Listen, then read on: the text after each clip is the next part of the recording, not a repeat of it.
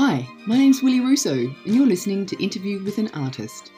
Being an artist isn't your traditional career path, even though it's among the oldest professions of all time.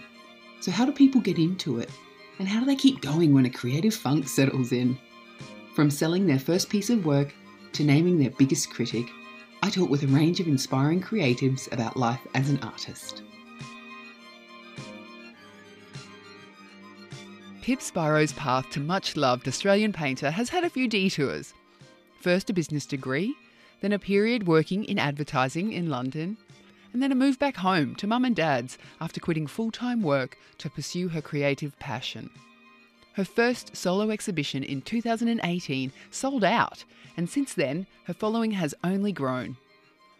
Pip paints colour rich still lifes, with a recent series containing botanicals and shells I guess you could call them Mother Nature's own works of art.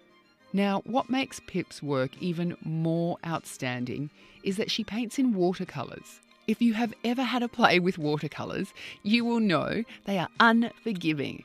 One wrong stroke and your whole picture is ruined. Well, Pip uses layer upon layer to achieve a depth in colour that belies the median. Pip Spiro joined me for this week's interview with an artist from her studio in Brisbane. Oh, and one last thing before I let you get into it. If you enjoyed today's episode, please do me the friendly podcast community act of rating, reviewing, and sharing. It really helps. Thanks. Enjoy. How is it in Brisbane today? Lovely to, to speak with you, Willie. It's actually quite cool here today, which is a nice change. I love when Brisbane people say it's nice and cool because I think winters in Brisbane are just so beautiful. Yes, it's probably very mild for, for lots of people, but no, it's nice. I've got a jumper on and, and I'm comfortable. So, yeah, no, it's a lovely day. Thank you. You studied marketing and worked in advertising before becoming a full time painter. What was the catalyst to head to the canvas full time? As you said, I um I studied business management at university, and when I graduated, I sort of got a job in advertising, and I did that for I think it was five years. I and I loved it, um, but I always knew that I wanted to do something more creative and just something for myself, and I didn't have like a firm and fast idea of of what that would look like, and I never would have imagined it would be just painting the way that the way that I am now, but it was always in me that I wanted to be doing something else. And I think I must have been about 25, and I just I just got to the point where I thought if I don't break away now, I'll never do it. So I thought of, I'd been thinking about it for a long time, and I just I quit my job. I moved back home with my parents, and I just started trying to figure out what what I was going to do with the rest of my life. And as part of that, I I just started drawing heaps and and painting it's something like I loved it. I did art at school and always loved drawing and painting, but um, yeah, I just started. I had more time to sort of do it and explore it, and once I started, I just kind of I've never really stopped. Growing up, you've watched your father paint with watercolors. I, I read a piece where you said he used to take them on holidays with him. Yeah. Do you feel creativity is something that's inherent, or do you feel it's something that can be taught? That's such a great question. I think I think my upbringing had a lot to do with where I've ended up. Yeah, as I said, my, my dad always painted and it was just something that he you know, that was a hobby for him and something he was inclined to do. But just my whole life, I think we all just, i am one of four kids, I've got three sisters, and we just we were always encouraged to make things and do things and, and make our own fun and do our own things. My sister's a florist and my granny was a florist actually. And I think there's probably a bit that's inherent and genetic and it's just in us. But I think our upbringing was just really conducive to making something from nothing, if that yeah. Yeah, it does. It sounds like um, your parents really fostered and nurtured that creative um, yeah. element of you guys. Yeah, I think so. Now, your style has been described as photorealistic watercolors, and, and there are a number of steps involved for you to get to the finished piece from the idea and the pulling together of the flowers and the fruit and whatever the still life may contain. Mm-hmm Can you walk us through the process from idea to finished painting? Sure. So, what I paint is um, always quite realistic and detailed representations of natural things. And I guess I started off um, painting a lot of sort of quite traditional botanical style depictions of things. So they'd sort of be floating on a page. And that is very much just things things that sort of would jump out at me that I love. And I would then just take a detailed photo and paint from that photo. But as I've sort of evolved, I get my ideas from who knows where people get ideas from. They, but it's a sort of, you know, it might be sparked by just seeing a thing or a combination of things or or a combination of colors. Often I'll sort of start from a color palette that I'm I'm really wanting to sort of delve into, and then I sort of find elements that will work for that and shapes and shapes and colors and I then spend a lot of time photographing things to sort of and, and going through photos and to figure out sort of a composition and a color collection that will work together. So yeah, so I'll I'll photograph things. Um, and then from those photographs I cull and go through and pick sort of where it is that I feel like a painting might work from. And then I once I've sort of chosen my subject, I, I work from that photograph. I paint things quite large now. I used to do them sort of smaller life size, but now nowadays I tend to do things sort of two or three times life size. So I'll scale it up and I'll spend a fair amount of time drawing that up and, and making a pencil drawing that's quite accurate so that I can then translate that to an accurate painting. And I paint in watercolor, so I'm I'm working on paper, um, and watercolors not very forgiving because you know if you make a mistake it's you can't sort of paint over the top of it. And i work my paint up quite a lot probably quite a lot more than sort of traditional watercolor. So it's a time it's a very time consuming process. I i just do layers upon layers upon layers of paint and take it a square inch at a time really. A really big piece can take like weeks or even months can't it that's right. It it really can, and it depends. Sometimes I'll surprise myself, and a bigger piece might might work quicker. Like anything, you know, some things are, are quicker than others to paint. But um, particularly now, I've got I've got two little kids, so I don't paint 100% of the time. I have them half of my week, and then the other half of my week they go to childcare, and so I paint. But I paint in I paint when they sleep. I've always painted when my kids sleep and I paint on the weekends. And it's normally a couple of weeks, but it can be maybe two months for a really big painting. But I find because my time is a little bit sort of disjointed with with little kids and having a young family, I need to be at my easel as regularly as possible. So even if it's just for 20 minutes here or there, I find that so much better than having a break of a couple of days. It just takes me a lot longer to get back into the groove as opposed to if I just sort of got 20 minutes in one night and then half an hour the next day. It keeps me on a roll and I sort of remember where I was at. I, I, imagine you would want to maintain that connection to a painting, and those little snippets of time would help you do that. Yeah, totally. And, you know, I'm in saying that, I think I also I just love it so much. It's really it's such a joy for me to do and it's my you know, if I can be anywhere, if, if I don't have my kids, if I could be anywhere, I'll, I'll be painting. That's where I choose to be. I'm so lucky that it's my work, but I love doing it. So it's not, it's sort of a compulsion, if anything, to like always be there at it but it's good. I because I have had times where I've had sort of breaks from from it, and I just it takes me so much longer to sort of get back to where I was. So that's my my little learning is that I'm better off just sort of doing as regularly as I can. And do you have a home studio that you work in?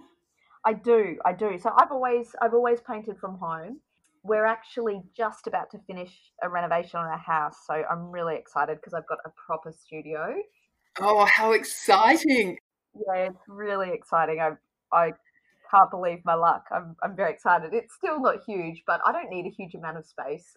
Just I'm because I'm just working with a sheet of paper and it's quite big, but watercolors reasonably neat and contained. Um, but yeah, it's at home, so I can, you know, I put the kids down and then I just scoot scoot off to the studio, and that work always worked really. Even before I had kids, I I don't mind being on my own. I I love it. Can you remember the first piece you sold? I can. Well, when I so when I first sort of started, it was really illustration when I first started. I would work in pen and ink and then paint watercolor over the top. But yeah, uh, my my sister-in-law Anna Spiro, she is a a very talented interior designer, and um, she has a well, she did have a store and a showroom here in Brisbane. It's not not not a shop anymore. She just has her sort of workroom and showroom. But she'd seen a few of my illustrations, and she said, "Oh, why don't we do a little show here at the shop, and you know, we can have some champagne and see if anyone buys them." And so that was I was so lucky to have that opportunity. And yeah, it was these red geraniums. It was a sort of it looked like it was quite a botanical illustration, but yeah, red geraniums. I, I still remember them. I didn't love them either, and I was really surprised that someone wanted to buy them. Yeah, it's so exciting, isn't it? oh, so exciting! You just kind of can't. You're like, oh, do you really? You, you want really? you're Really? It's very exciting. I still get so excited. I still feel so uh, flattered that when people when people love my work enough to you know have it in their home and, and pay good money for it, it, it I feel really lucky. I read that when you held your first solo exhibition in Fortitude Valley in 2018, I think it was in July 2018, the complete show sold out. That's so awesome. it was a, a, bit of a surprise, but like a really happy, I was so happy that it all just kind of worked out. It was it was a bit of a risk going into it. I'd, I'd undenied how to do it. And I just sort of thought, no, nah, I'm just going to do it. I'm just going to put it all out there and get a space and make it look really good and frame these pieces up really beautifully. And I work with a beautiful framer and I sent the catalogue out. Um, I have a really good sort of database and sort of people who've bought work before or been interested over the years. So I sent it out to them a week before, and I think most of it sold in the first day. So it was a, it was a success, which uh, is a, is a big relief it was so great. I'm really glad. I was seven months pregnant when I. Oh my goodness! So I was really like pushing it. It was like this. It had to be this perfect point of enough time to paint the paintings, but not too late that I was too pregnant to do it. So anyway, I got it in, and it just in the nick of time. and it went well. Oh my god, it went well. So when did you start calling yourself an artist?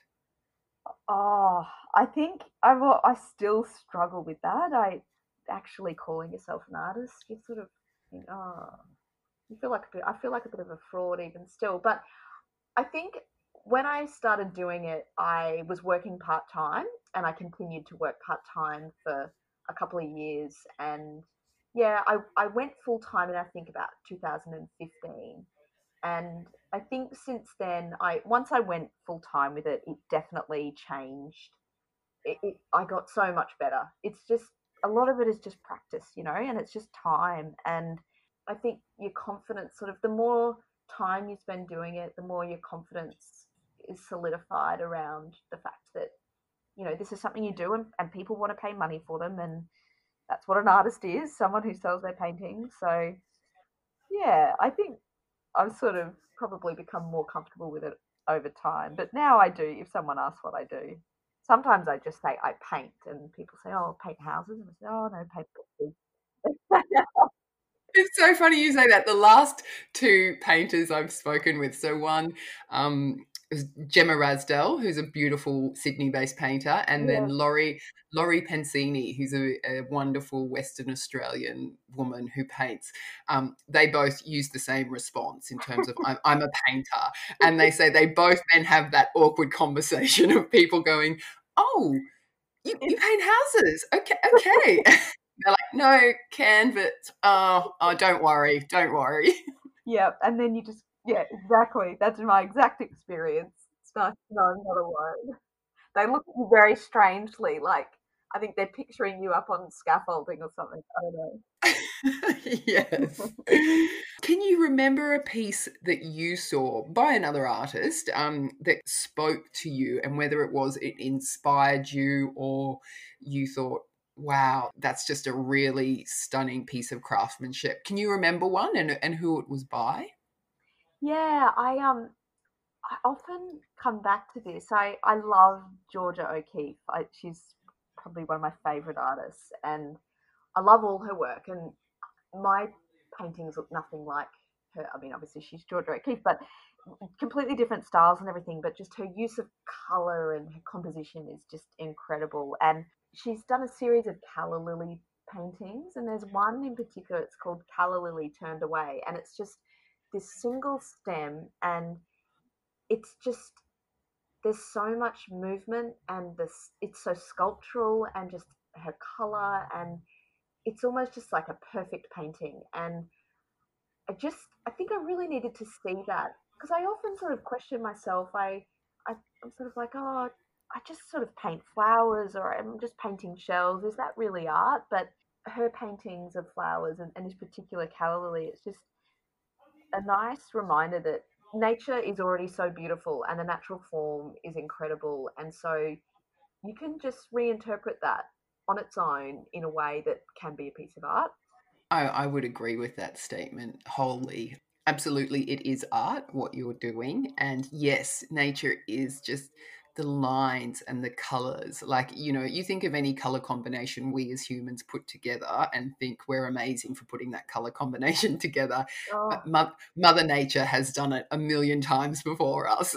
You're so right, 100% right. My inspiration, it just always comes back to nature. Like, it sounds a bit twee perhaps, but. Oh no, I think you posted like this beautiful cotton candy sky once and I remember messaging you going, "Oh my god, it's so beautiful." And you were like, "Isn't it beautiful?" So incredible. And just like, yeah, you wouldn't be able to dream up those colors and and they're there in the sky. It's it's amazing. Oh my god, yes. And what do you do to get out of a creative funk? Ooh, that's a good one.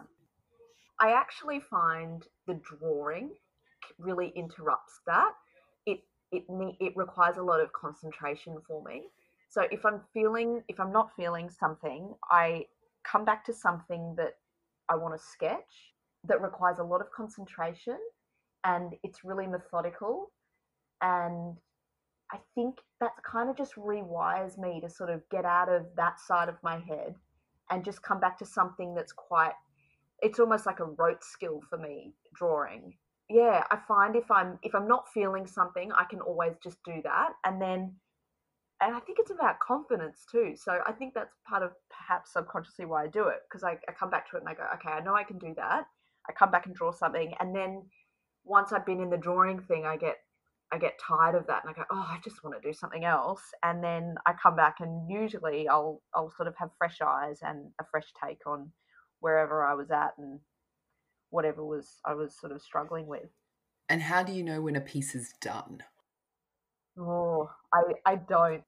Often I feel like I could just keep going and keep going because I paint quite in quite a lot of detail, so I feel like I could continue for a very long time. But as I've gone on, I have got better at.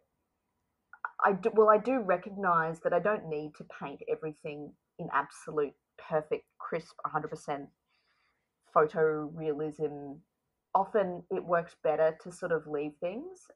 So I think it's just a gut feel. And I think, yeah, sometimes I'll leave things. I usually leave things and don't look at it and then come back to it a couple of days or a week later. And then I'll usually spot just some little things and fix it up. And then that normally sort of gives me comfort that, okay, that's done now. I've, I've had a break, I've come back, that's good, I'm done. Yeah. Who would you say is your biggest fan?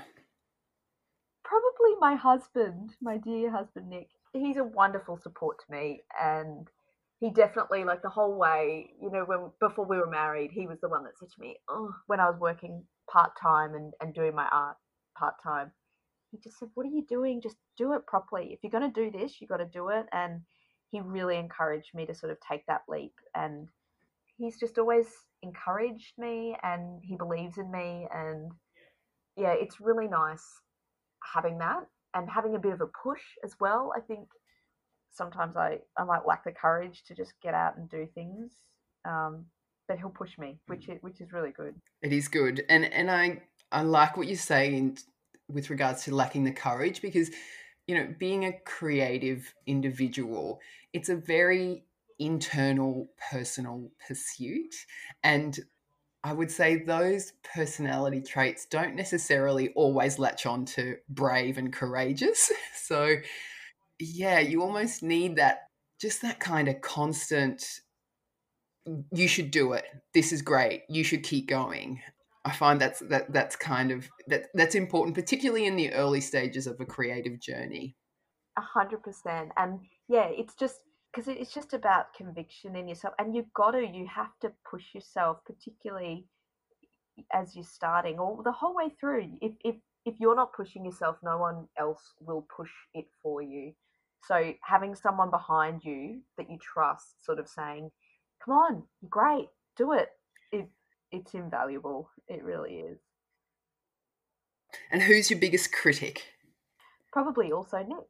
It, it's really good. He like he'll always tell me I run a lot past him. We we just yeah, yeah he's we just we do that. We run a lot past each other. He with his work and with my work, and he's really honest with me, which is great. Sometimes it sort of bristles me, and I might not want to hear it, but I I really appreciate the objectivity and just a different perspective. Sometimes we have different tastes, which is is great as well. It's just like a different aesthetic. I always take it on board. I won't always do what he says, of course, but um, it's really helpful having someone to challenge you and to sort of push you, and also you can't have someone wrap you up in cotton wool and always tell you everything's great because yeah it, it's not like that and and it's not always going to be received by that like that by other people so you need a bit of a bit of tough love sometimes as well and they're, uh, they're having that bit of thick skin in the creative business. I mean, it's uh, it's kind of essential. Yeah, it is, and it's so hard. It's such a it, it's a very vulnerable thing to do. You put you just sort of like, well, this is me, and this is the best I've got. This is what I could make, and I'm putting it out there for people to like or not like or comment on. Or there's a lot of vulnerability in it, but I think one thing I, I try and really do is just try and appreciate that not everyone's tastes are the same. So people might not like your work, but it doesn't mean that there's anything wrong with it. It's just not what they like. And, and I get that. Yeah, I just, I really get that. I think you've got to try and remain, you know, some criticism is, is harsher than that, but, you know, you, you're not ever going to be everyone's cup of tea it's easier said than done. I just got to sort of stick to my knitting and, and do what I can do the best way I can do it and hope that there's there's a group of people out there that's what they love too. And last question, where would you like to see your practice take you in the next couple of years? I just want to keep doing what I'm doing. Time is is the thing for me. I just love more time to sort of experiment and branch out and try new things and that might mean just coming back to the things that I'm already doing, but I'd love to have another another exhibition soon and I'd love to have some work shown in Sydney or Melbourne and just keep doing what I'm doing, just keep painting paintings and I don't know what they'll look like, but hopefully just get better with time and make things that that make people happy. Pip, thank you so much for joining us this morning on 2SER. It was so lovely having you on. Thank you so much, Will. It was really lovely to speak with you.